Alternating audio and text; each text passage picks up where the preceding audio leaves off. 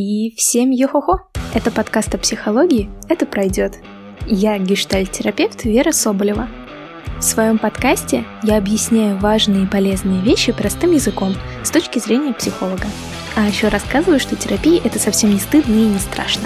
Если у вас есть вопросы и истории, то пишите мне на почту подкаст «Это пройдет собака Яндекс.ру». Я очень хочу вас слышать.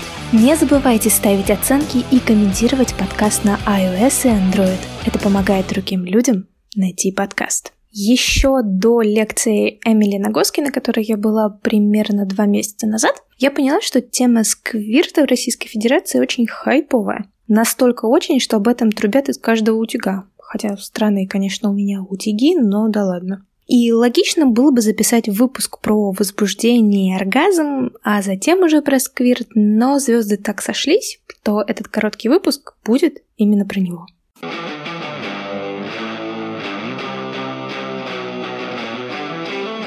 И прежде чем перейти к разбору, хотелось бы начать с некоторых тезисов. А именно, Существует ли сквирт с научной точки зрения? Да, он существует. Может ли любая женщина сквиртовать? Нет, это далеко не так. Сквирт неплох и не хорош, он кому-то нравится, кому-то нет, кто-то к этому расположен, кто-то нет. Кто-то сквиртует там с одним партнером, с другими не получается. У кого-то это получается в одну фазу цикла, в другую нет. Вообще не знаю на самом деле, откуда это пошло, то ли беспощадный секс-просвет, то ли не менее беспощадные секс-блогеры, но Смысл про сквирт сейчас в том, что все хотят про него знать, а лучше получить мануал, как его добывать и испытывать. Мне это немножко хайповость надоело, поэтому давайте разбираться, что это вообще такое и нужно ли оно вам. Для начала разберемся в анатомии. Все начинается именно с нее в то время, когда вы еще плаваете в маминой утробе. Примерно до 12 недели развития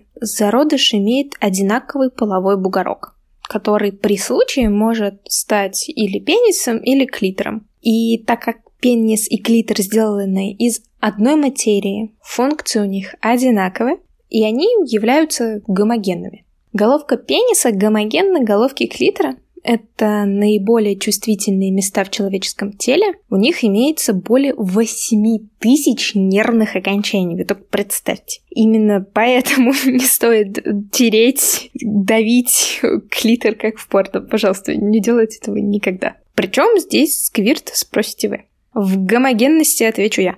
Но давайте по порядку. Оргазм женской эякуляцией известен настолько давно, что об этом писали еще при Аристотеле. Как говорится, а хорошо забытым старым. У большинства из нас во время секса не задействован мочеиспускательный канал. Но иногда при оргазме так или иначе у некоторых женщин выделяется эякулят. Тут очень много исследователей, очень много исследований, они все практически противоречат друг другу, но я возьму одно из самых последних, в котором ряд исследователей утверждает, что его синтезируют железы скина, которые находятся в передней части вагины рядом с нижней частью мочеиспускательного канала. именно поэтому называть эякулят мочой, ну, не совсем корректно. Железы скина вообще это такой гомогенный аналог мужской простаты. Простата выполняет две функции.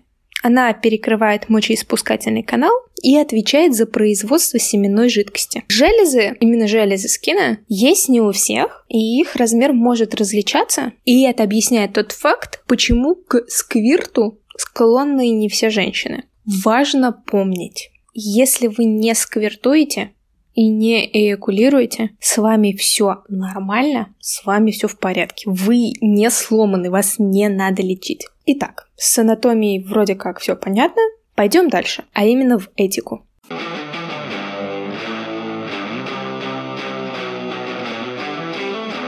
И вот здесь начинается самое веселое. С появлением секс-просвета, псих-просвета, на мой взгляд, общество, которого это, собственно, коснулось, немножко начало шатать. Все вдруг резко стали прошаренными, просветленными и решили, что эти знания надо как-то прикладывать и применять при любом удобном случае. И я не говорю, что это плохо. Я лишь говорю, что во всем должна быть мера, время и место. Так как мы сейчас затрагиваем историю про секс, будем говорить про секс-просвет. Это я все к чему. Например, просвещение есть, а внутренней проработки нет. То есть ваш партнер может физически знать, как устроено возбуждение или тот же самый сквирт. Но его отношение к вам и к сексу это никак не поменяет. И чем это обернется, черт знает. Грубый пример. Мужчина может знать, что выжимать из женщины сквирт нехорошо, но при этом он может продолжать это делать, потому что это будет подкреплять какие-то его внутренние установки. Или, например, женщина может знать, что, в принципе, с ней все хорошо. Ну, типа, физиологически. Но при этом это не мешает ей как-то по этому поводу очень переживать. И эта история не про полученные знания, а про внутреннее проживание и проработки. К слову, это касается не только секса, но и вообще обычной жизни. Сейчас очень модно отстаивать границы, именовать считать всех людей, которые нам не нравятся, причиняют боль абьюзерами и нарциссами. И эта тенденция меня немножко пугает, но об этом, наверное, я поговорю или напишу чуть позднее. Возвращаясь к нашим баранам. Сейчас появляется огромное число сквертологов, йони-массажистов и прочих прекрасных людей, топящих за секс-просвет. И это замечательно. Но из-за разнообразия обширности разрастающегося рынка люди забывают задать себе один важный вопрос. А зачем мне это нужно? И вот тут, как ни странно, акцент я хочу сделать не на слове «зачем», а на слове «мне». Потому что в какой-то момент важно остановиться, выключить внешний шум и спросить себя, а вообще мне это надо? Именно мне этого хочется? Если да, то зачем? Мне это нужно для удовольствия? Для проверки собственного тела и на то, что оно способно и может? Для того, чтобы оно соответствовало каким-то новым установкам и слыть прогрессивной и раскрепощенной? Это мне нужно для того, чтобы быть в тусовке?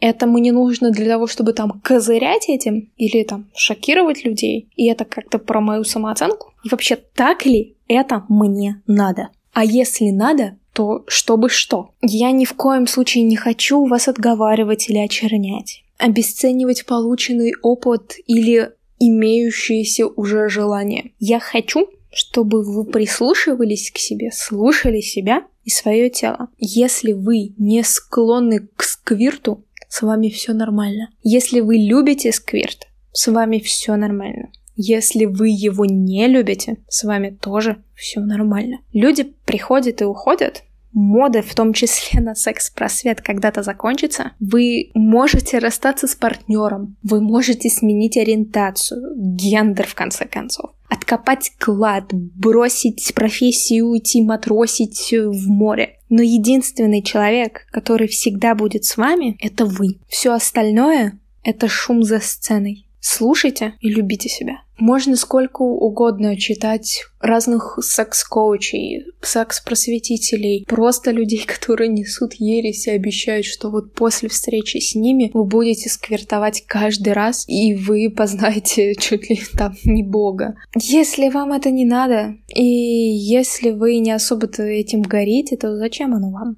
Если вы попробовали, у вас получилось и вам не понравилось, зачем вам это? Как я уже писала в группе, наше тело способно на очень многие вещи. Бежать марафон, съедать много вафель, поднимать тяжести, я не знаю, убегать от собаки. Но делать это только для того, чтобы соответствовать нормам и впечатлить партнера, ну вы не барышников, вы обычный человек.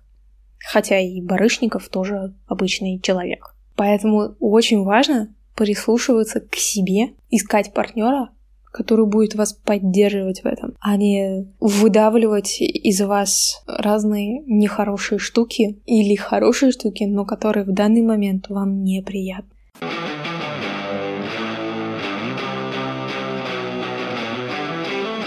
И на этом все. Это был маленький спецвыпуск подкаста «Это пройдет».